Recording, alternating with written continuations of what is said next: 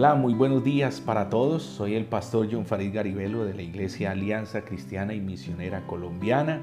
Y qué bueno que hoy despierta una nueva mañana, una nueva misericordia, como dice la palabra del Señor, y podemos participar de nuestro devocional, de esta cita a solas con Dios. Hoy quiero que trabajemos un tema y tiene que ver precisamente con la importancia del Espíritu Santo y el poder de la palabra de Dios en nuestro crecimiento espiritual y en nuestro desarrollo ministerial, de servicio a Dios y de servicio al prójimo. Quiero que me acompañen en el Evangelio de San Lucas, del capítulo cuatro, versículo uno al versículo treinta. Dejo el texto allí en mención para que usted posteriormente pueda profundizar allí en su lectura. Permítame resaltar varios aspectos interesantes.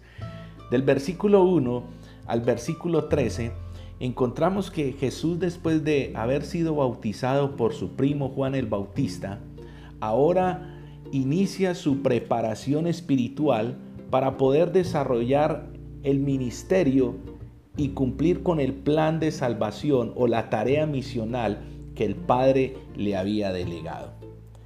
Un segundo aspecto que se denota allí es que en ese proceso de preparación vemos cómo aparece Satanás para entorpecer el plan de Dios a través de su Hijo y en favor de la humanidad. Y entonces dice que Jesús fue llevado al desierto y allí era tentado por el diablo. Y entonces, ¿en qué áreas y en qué aspectos el enemigo empezó a tentar a Jesús? El primer aspecto que se resalta allí tiene que ver con su identidad. En el versículo tres, Satanás le dice a Jesús: si eres hijo de Dios. Una manera de poner en cuestión la identidad de Jesús. El segundo aspecto en el que tienta a Jesús es en su aspecto físico.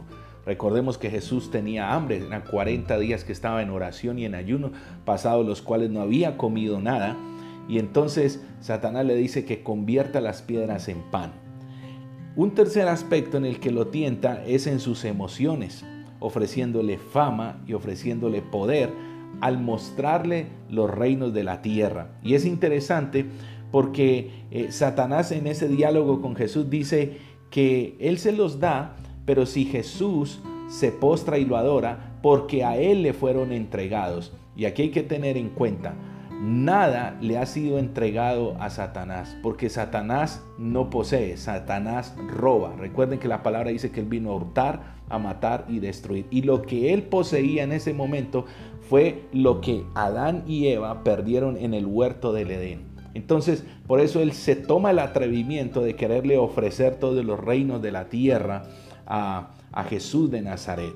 El otro aspecto tiene que ver con el aspecto espiritual, cuando lo lleva al pináculo del templo y le dice que se tire. Y es interesante que allí Satanás le está citando las mismas escrituras a, a Jesús. En el versículo diez y versículo once dice: porque escrito está, a sus ángeles mandará cerca de ti que te guarden, y en las manos te sostendrá para que tu pie no tropieces con tu pie en piedra.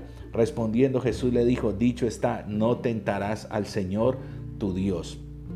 Ahora, frente a esas tentaciones, Jesús responde lleno del Espíritu Santo, pero también con la certeza y el poder de la palabra de Dios, de las Escrituras. ¿Cómo respondemos nosotros en el momento de la tentación? ¿Cómo responde usted, querido amigo, querida amiga que me escucha, cuando está siendo tentado en algún momento, en algún en alguna etapa de su vida? Probablemente el día de hoy usted sienta la tentación de pecar, de hacer algo indebido, algo inmoral, algo que atenta contra Dios, que atenta contra su propia vida, que atenta también contra su hogar, contra su familia. Y aquí hay un modelo de cómo nosotros debemos responder en medio de la tentación, siendo llenos del Espíritu Santo, pero también haciendo uso de la palabra de Dios. Entonces, Eh, Jesús responde con base a la palabra.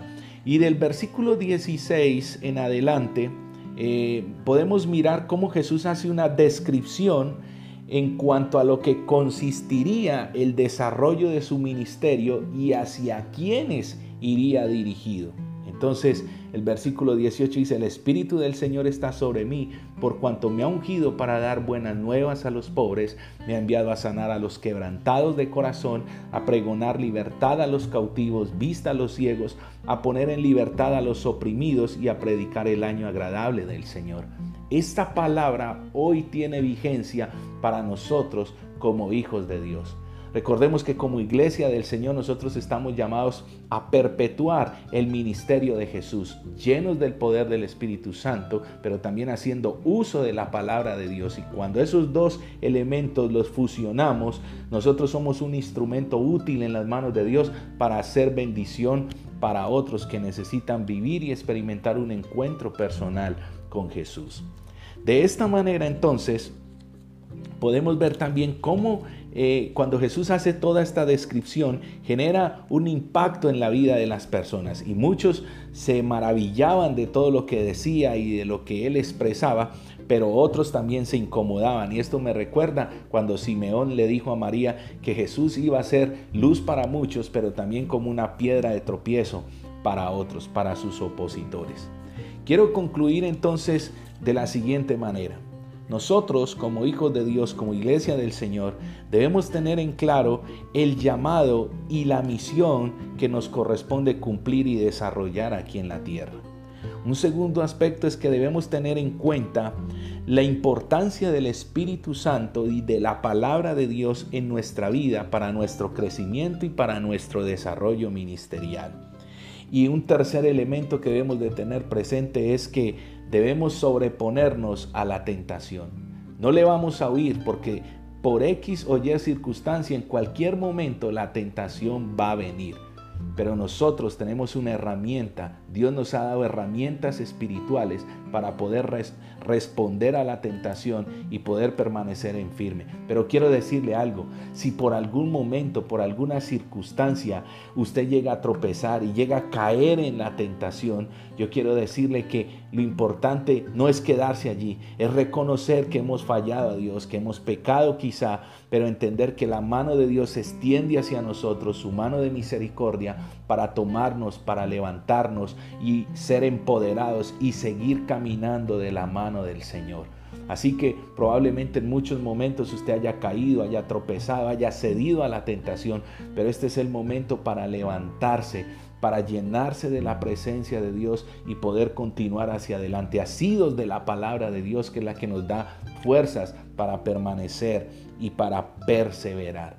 Quiero que me permita entonces orar en esta dirección, para que Dios traiga bendición sobre nuestra vida y podamos seguir creciendo espiritualmente y podamos seguirnos nutriendo de la palabra de Dios y podamos convertirnos en instrumentos útiles en las manos de Dios, a través de los, de los cuales fluye el Espíritu Santo para bendecir la vida de otros.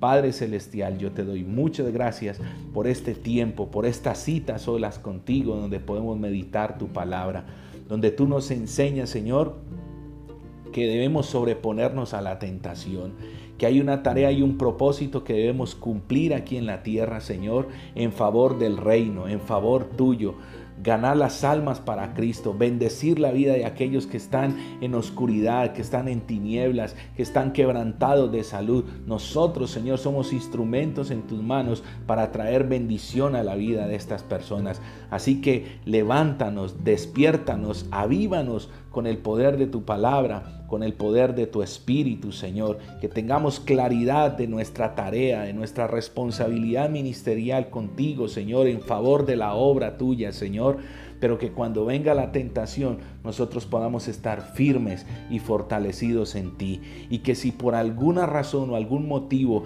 caemos en la tentación, pecamos, Señor, tu palabra dice que abogado tenemos para con el Padre a Jesucristo el justo, que si confesamos nuestros pecados y nos apartamos de toda maldad, Señor, Padre, alcanzaremos misericordia, Señor. Así que te bendecimos y te damos gracias en esta mañana, en Cristo Jesús Jesús. Amén y amén.